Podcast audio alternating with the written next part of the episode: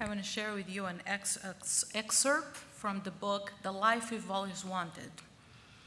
John Ortberg, the writer, writes the following Once in a while, I take my kids to the shrine of the Golden Arches. Anybody wants to guess? There, they see an opportunity to buy a combination of food and a little toy. A combination that someone, in a moment of marketing genius, gave it the name of Happy Meal. And frankly, they don't care much about the food. They're after the prize, which is a cheap little thing. But it's a happy meal. So then, when you buy it, you're not just buying chicken McNuggets and French fries and a little toy, you're actually buying happiness. Now, I try to buy off my children sometimes. We'll go into McDonald's and I said, okay, get whatever food you want. I'll give you a dollar or a quarter or something, and then you can go out and buy a little trinket that's more valuable than the price you'll get there, and both of us will come out ahead financially. But that argument doesn't cut much weight with them at all and the chant goes up. We want the happy meal. We want the happy meal. And all around the restaurant, heads turn, necks crane to see the cheapskate, tight fisted parent who denies children the meal of great joy. And so I buy my children the happy meal. Each one gets his or her own, and they are happy for about a minute and a half. You know what the problem is with the happy meal? the happy wears off. It doesn't last. In a couple years, the children don't come back and say, Remember that happy meal that I got?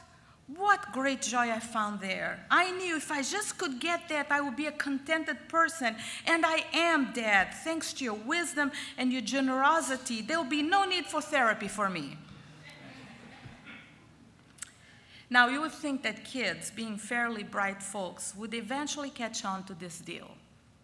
You think that at some time a child will say to himself or herself, You know, I keep getting these happy meals and they don't give me lasting contentment, lasting happiness, so I'm not going to be a sucker anymore. I'm not going to put myself through this again. I'm not going to set myself up for disappointment and frustration and discontentment one more time. But it never happens. They keep buying the happy meals. And you know who the Happy Meals bring true happiness? McDonald's. Of course, only a kid could be so naive as to think that contentment could be acquired through some external purchase, right? Well, the truth about human beings is that when they grow up, they don't get any smarter. The happy meals just get more expensive. So, we're going to talk about the issue of discontentment and contentment and gratitude. This goes back way, way in biblical times.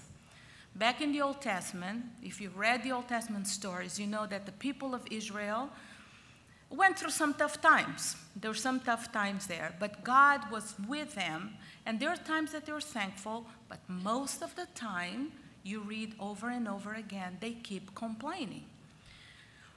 For example, Egypt, for 400 years, they had been slaves. For 400 years, they dreamed of freedom, and then God intervened.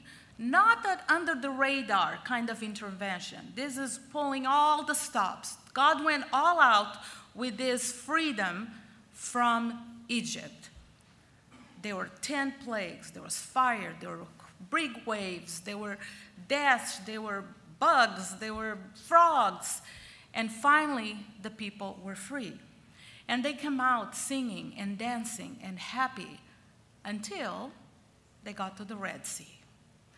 And at that point, they could have say, God, you deliver us, we trust you, or they could have complained.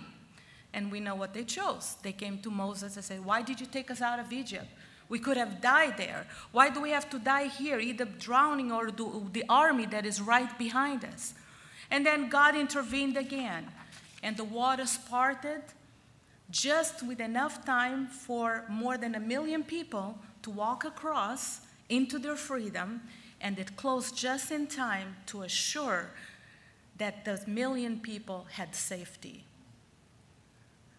And they were happy again, and they sang and they danced and they praised God until they came to the land of Mara. If you read the story in Mara, it was a desert, and they needed water, and they ran out of water. They could have remembered what the amazing things that God did with water in the Red Sea, but they complained. The Bible records their complaining. Moses, why did you bring us here to die of thirst? And God intervened again, and water came forth from the rock, and they were provided the water that they needed. And then they complained again because they're running out of food, and God sent manna. Now, manna is an, I just have to say this as a woman, well, uh, this is stereotyping because there are men that love cooking, but um, manna was an amazing type of food. Knowing that the human being appreciates a diversity of flavors and palate and different foods, he gave manna. Manna was one of the most versatile type of food that there was. The Bible says that manna in Exodus 16, that manna can be eaten raw, it can be baked, it can be boiled, so that food would not be boring for the next 40 years. So all the Jewish chefs were having a heyday. So the new bestseller was 150 delicious recipes to turn your manna into a scrumptious meal. There were baked manna, boiled manna, barbecue manna, manna burgers, manna chips, manna salad, manna cotti, and fried manna. With all this manna, you'd think they would be forever grateful, right? No, they complain again. Manna stopped being a happy meal. And the chant went, the chant went up. We want a happy meal. So God, and they were complaining about that they didn't have meat. They were wishing to go back to Egypt so they could have the onions and the cucumbers, forgetting the price of slavery that was attached to that. So God sent them quail McNuggets. But the happy on the happy meal also wore off, and they complained again. Now, discontentment and ungratefulness has been a problem among human beings ever since the beginning of time. A problem that seems to intensify as the countries get more and more developed. I grew up in Africa. I saw poverty, and I saw thankfulness, and I, I saw happiness. I live in a country where there's plenty. And I see happiness, but I see discontentment in very big proportions, unfortunately. Compared to the third world countries, the US is healthier, cleaner, richer, and some aspects even smarter. But our level of dissatisfaction is higher than ever. We live in a society where people perceive themselves to be entitled to having all their desires fulfilled. So we take this as part of our birthright. So we feel victims when we don't get what we want. So, how do the people of the Downers Grove Church rate on this level of discontentment? Well, let's do a little survey here. Let's take an inventory. I'm going to read six statements to you. Don't raise your hands. But if you say yes to any of them in your heart, then yes, you too suffer from this sickness and illness of discontentment. So, number one, I find myself bored and dissatisfied in my work. I expect it not to pay the bills, but to give me a sense of identity and significance. Number two, I am disappointed in my relationships. My friends, spouse, or children don't meet all my emotional needs. Number three, let me tell you, these statements are come from a psychologist where they have come up with some statements that can gauge well. Number three, rather than enjoying the moment, I become preoccupied whether or not I'm truly happy and whether I should be doing something else. Number four, I try to find relief from discontentment through alcohol, excessive TV watching, Facebook, eating, shopping, internet surfing. Number five, I lose generosity of spirit. My initial response to events is to be cynical or even hostile. Number six, I grow resentful or envious of those whose circumstances seem more pleasant than mine. How are we doing? How did you gauge on your level of discontentment? if you did say yes to one or two or more, you're not alone. Discontentment is like a downward pull that we all suffer in a world of sin. It takes intentional living and God's power to live a life of contentment. It just does not happen. You're not born content. You're not a content child all the time. And you don't turn into an individual that is content no matter what. It takes intentional living and God's power. So today I want to give you the antidote to a life of discontentment, which is gratitude. The attitude of gratitude. When the level of gratitude goes up, discontentment automatically goes down. However, a life of gratitude is a learned skill. And this is exactly how the Apostle Paul worded. So let's put up the next slide. Philippians 4 12, 13. I have learned the secret of being content in facing situations where I have a lot and where I have very little. I have learned that I can face any of them through my relationship with Christ who gives me strength. I have learned Paul was not always a happy, contented person, but through the up and downs of his life with Christ, when he's writing these words, he's writing from prison. He's not on a cruise, not having the time of his life. He's actually at one of his down and lowest moments. And yet was not bother him because he has learned. And when you learn something, for those that know instruments and people that play the instrument, you don't wake up one day and you play the piano. You practice and you practice and you practice and you practice, even when you don't feel like it. And then eventually it starts becoming second nature. And learning to be content, learning to be grateful is a learned skill that you practice, you practice even when you don't feel like it. So today I want to give you just three steps that hopefully you'll remember that you can practice all week this attitude of gratitude. But before I do those three steps, I want to do a few disclaimers. I want to tell you what contentment is not. And then I'll define what contentment is. So, this is important. Knowing the life, the teaching of Paul, and the life of Jesus, here's what contentment is not. Contentment is not accepting the status quo throughout the world. Contentment is not being complacent. Martin Luther King, for example, is not called to be content about segregation or racial injustice we are not to be we're not called to be content in face of poverty, injustice, or evil in the world. Contentment is not a call to apathy or resignation. To resign to destructive situations, destructive relationships, or destructive habits is not a sign of contentment. To resign and be apathetic when God calls you into action, that does not qualify as contentment. So, now what is contentment? So I'm going to define contentment actually with a question. So, who is more content? A person with $7 million or a person with seven children? Well, let's just show a hands. The person that votes for A, please raise your hands. And the person for B, please raise your hand. And the others, I don't care.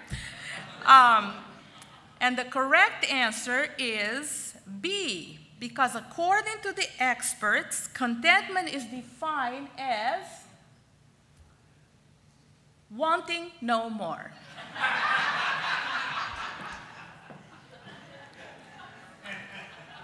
when you're content, you want no more. Got the right answer right there. That's what the experts say. Contentment is a freedom from that itch that we all have that says, I gotta have it. I cannot live until I get what I don't have. Is an ability to live fully in the moment. It's a simple and a focused life. So now here I want to tell you about these three steps. We're going to go through them um, rather quickly, and I want have I have a few illustrations so you can understand. Step number one: be grateful for imperfect gifts. For all of you that are perfectionists, if you're starting to fidget a little bit on your seat, let me explain what I mean by this. We're all familiar with outlet stores, right? Outlet stores have come a long ways. Back in the days, and I'm eh, dating myself here, back in the days when outlet stores became popular, they were stores where items from other stores that have been returned or they had little flaws or little imperfections, irregularities, they would send all those items to these outlet stores.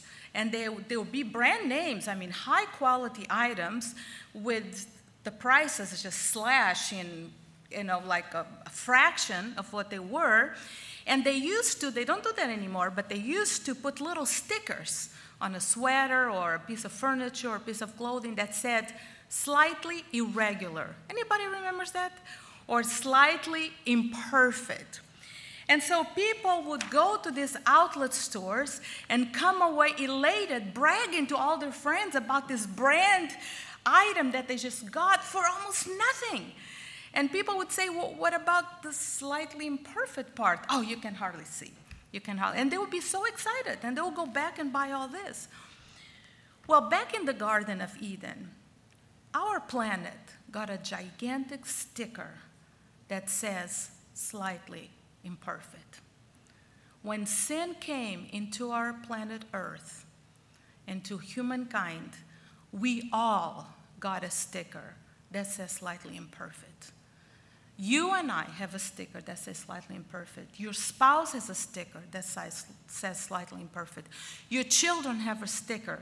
Your boss has a sticker. Your job, your vacation, your car, everything on this side of the sun has a sticker that says slightly imperfect. So if you withhold your gratitude in hopes of receiving the perfect spouse, the perfect child, the perfect body, the perfect boss, the perfect birthday present, the perfect career, you will never be grateful at all. Because on this side of the sun, imperfect gifts, that's all we're going to get. So let's begin to be grateful for the imperfect gifts in your life, for the imperfect people in your lives, for the imperfect situations. One day it will change, but until then, let's be grateful for imperfect gifts. So that's the first one. Just remember when you come to an imperfect situation, like, there we go, that person has a sticker. And then look at your sticker too. We all have a sticker. Imperfect gift. I will be thankful for that. Number two, consider a change of perspective on things and events. So, perspective are those invisible lenses through which we see the world, we see people and events. So, let me give you a couple stories to illustrate that. Harriet Lerner is a psychologist who grew up in New York, and after college, she moved to Kansas. Now, in her 50s, she goes back to her hometown for a conference where she met up with two friends. So she writes the following incident that happened. While attending a conference in New York one spring, I rode by bus to the Metropolitan Museum with two colleagues.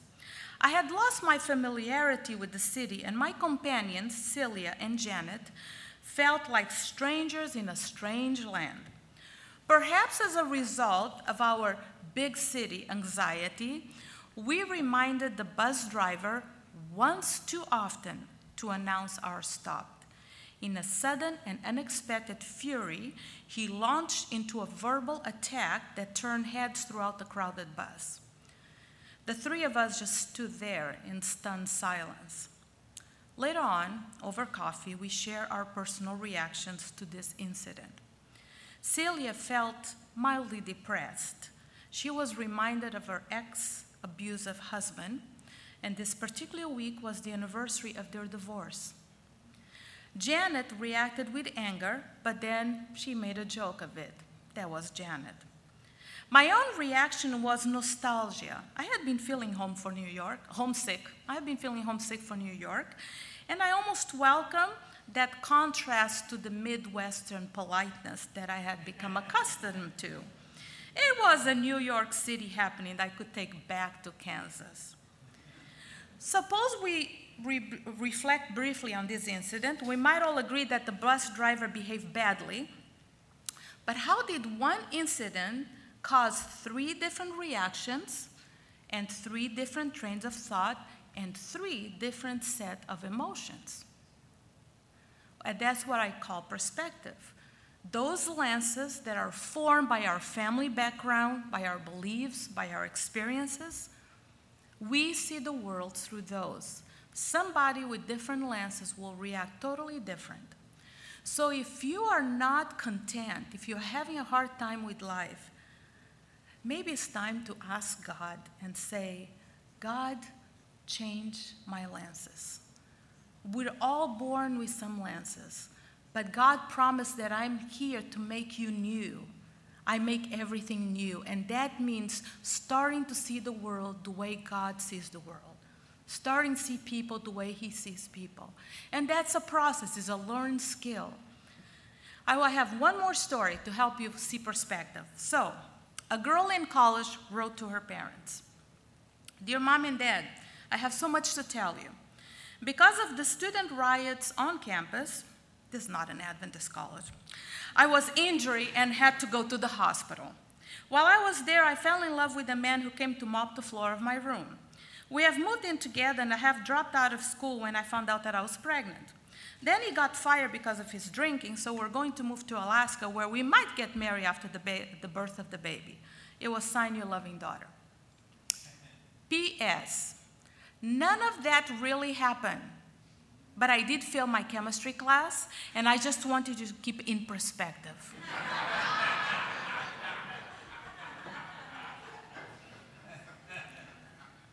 no matter how bad things are, they could be worse, right? They could be worse. So, this week, to help you keep a proper perspective, I want you to do this, the following.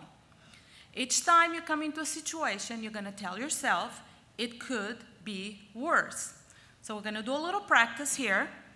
So you're going to say with me at count of three, it could be worse, with passion, okay? One, two, three. It could be worse. Well, you're kind of lacking on the passion side, but so let's do a little. Uh, so actually, I'm going to give you very specific situations, and after that situation, you're going to say with me, it could be worse. So today, when you live here and you go to the parking lot, you're going to be tempted to say, if I had somebody else's car that I'm looking at right here, then I would be content. I'm tired of my car. I wish I had that car with that color and that model. But today, at least today, you're not going to think that at all because when you get into your car, you're going to say to yourself with great passion, Thank you. And when you drive to where you live, apartment or your house, you might be tempted to think, I'm so tired of living here. If I had a bigger place, a nicer kitchen, a more expensive place, maybe different paint, then I would be content. But today you're not going to do that because you came to church and you heard the sermon, and when you walk through that door, you're going to say to yourself with great passion, could be worse. Tomorrow morning, when you wake up and you roll over and you look at your spouse, you're going to say, that is one exception to the rule. Don't say that. You're going to say, You're lovely, dear. All right. So be grateful for imperfect gifts. Consider a change of perspective if you're really having a hard time with contentment. And the third one is express gratitude openly and often. We do that with our kids ever since they're little. Somebody gives them something, you go, What do you say? Do you wait until your child feels grateful? No. We want our children to be grateful no matter how they feel, to say often, Thank you. Quite often, thank you, because it will teach them, they will learn the skill of being grateful. So, I want to share one more story about the power of saying thank you. It's called This, whole, uh, the, this Old House. It's written by Melody Beattie in her book, Codependent No More. She says David and I bought our first house, the yellow turn of the century three story on Pleasant Avenue in South Minneapolis. It wasn't what I had hoped for, but it was the only house we could afford. The home we bought had been used as a rental property for 15 years, had been staying vacant for a year, and it was three stories of broken windows and broken wood. Some rooms had 10 layers of wallpaper on the walls. Some walls had holes straight through to the outdoors. The floors were covered with a bright orange carpeting with large stains on it. And we didn't have any money or skills to fix it. we could not afford to furnish it. We had three stories of a dilapidated home with a kitchen table, two chairs, a high chair, a bed, a crib, and two dressers, one of which had broken drawers. About two weeks after we moved in, a friend stopped by. We stood talking on what would have been the lawn if grass had been growing there. My friend kept repeating how lucky I was and how nice it was to own your own home. But I didn't feel lucky. I didn't know anyone else who owned a home like this. I didn't talk much about how I felt, but each night while my husband and daughter slept, I tiptoed down to the living room. I sat on the floor and just cried. This became a ritual. When everyone was asleep, I sat in the middle of the floor thinking about everything I hated about this house, crying and feeling hopeless.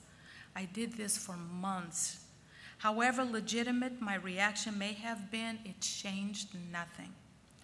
A few times in desperation, I tried to fix the house, but nothing worked. The day before Thanksgiving, I attempted to put some paint on the living and dining room walls, but the layers of wallpaper start to peel off the moment I put paint on them. Another time, I ordered expensive wallpaper, trying to have faith that I would have to, the money to pay for it when it came, and it didn't. Then one evening, when I was sitting in the middle of the floor going through my wailing ritual, a thought occurred to me. Why not try gratitude? At first, I dismissed the idea. Gratitude was absurd. What could I be possibly be grateful for? How could I, and why should I? Then I decided to try anyway. I had nothing to lose, and even I was getting sick of my own whining. I still wasn't certain what to be grateful for, so I decided to be grateful for everything. I didn't feel grateful. I willed it. I forced it. I faked it. I pretended. I made myself think grateful thoughts. When I thought about the layers of the peeling wallpaper, I thanked God. I thanked God for each thing I hated about this house. I thanked Him for giving it to me. I thanked him that I was there. I even thanked him that I hated it. Each time I had a negative thought about the house, I countered it with a grateful one. Maybe this wasn't as logical a reaction as negativity, but it turned out to be more effective. After I practiced gratitude for about three or four months, things started to change. I stopped sitting in the middle of the floor and crying and I started to accept the house as it was. I started taking care of the house as though it were my dream home. I acted as if it was my dream home. I kept it clean, orderly, and as nice as could be. Then I start thinking if I took all the old wallpaper off first, maybe the paint would stay on. I pulled up some of the orange carpeting and discovered solid oak floors throughout the house. I went through some of boxes I had packed away when I found antique lace curtains that fit the windows. I found a community action garden that sold decent wallpaper for a dollar a roll. I learned about textured paint, the kind of paint that fills and covers old cracked walls. I decided if I didn't know how to do the work, I could learn. My mother volunteered to help me with wallpapering. Everything I needed started coming to me. Nine months later, I had a beautiful home. Solid oak floors glistened throughout the house. Country print wallpaper and textured white walls contrasted beautifully with the dark scrolled woodwork that decorated each room. Whenever I encountered a problem, like half of the cupboard doors were missing, or I didn't have any money to hire a carpenter for the kitchen, I willed gratitude. And pretty soon a solution appeared where tear all the doors off and have an open country kitchen pantry. I worked and I worked, and I had three floors of a beautiful home. It wasn't perfect, but it was mine, and I was happy to be there, proud to be there, truly grateful to be there. Soon the house filled up with furniture too. I learned to selectively collect pieces here and there for $5, $10, cover the floors with lacy doilies and refinished. I learned how to make something out of almost nothing instead of making nothing out of something. I fell in love with my home and I discovered the transformative power of gratitude. So, this week, as we go forth from here, you will encounter imperfect situations. You will encounter difficult people. You will struggle with your own emotions.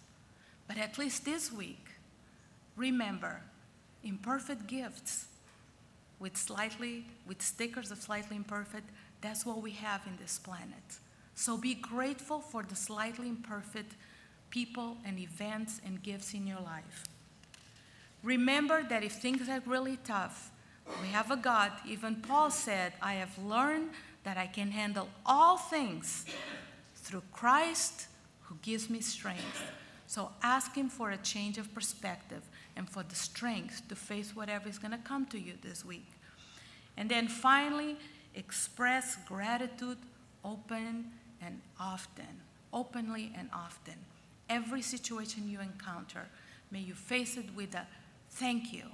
And things get really tough in your heart. Remember to say, it could be worse. So as we go forward, I'm going to read some statements. And then at the end, Wait until I get to the end because it's obvious what the answer is, and we'll say together with great passion the answer to these questions.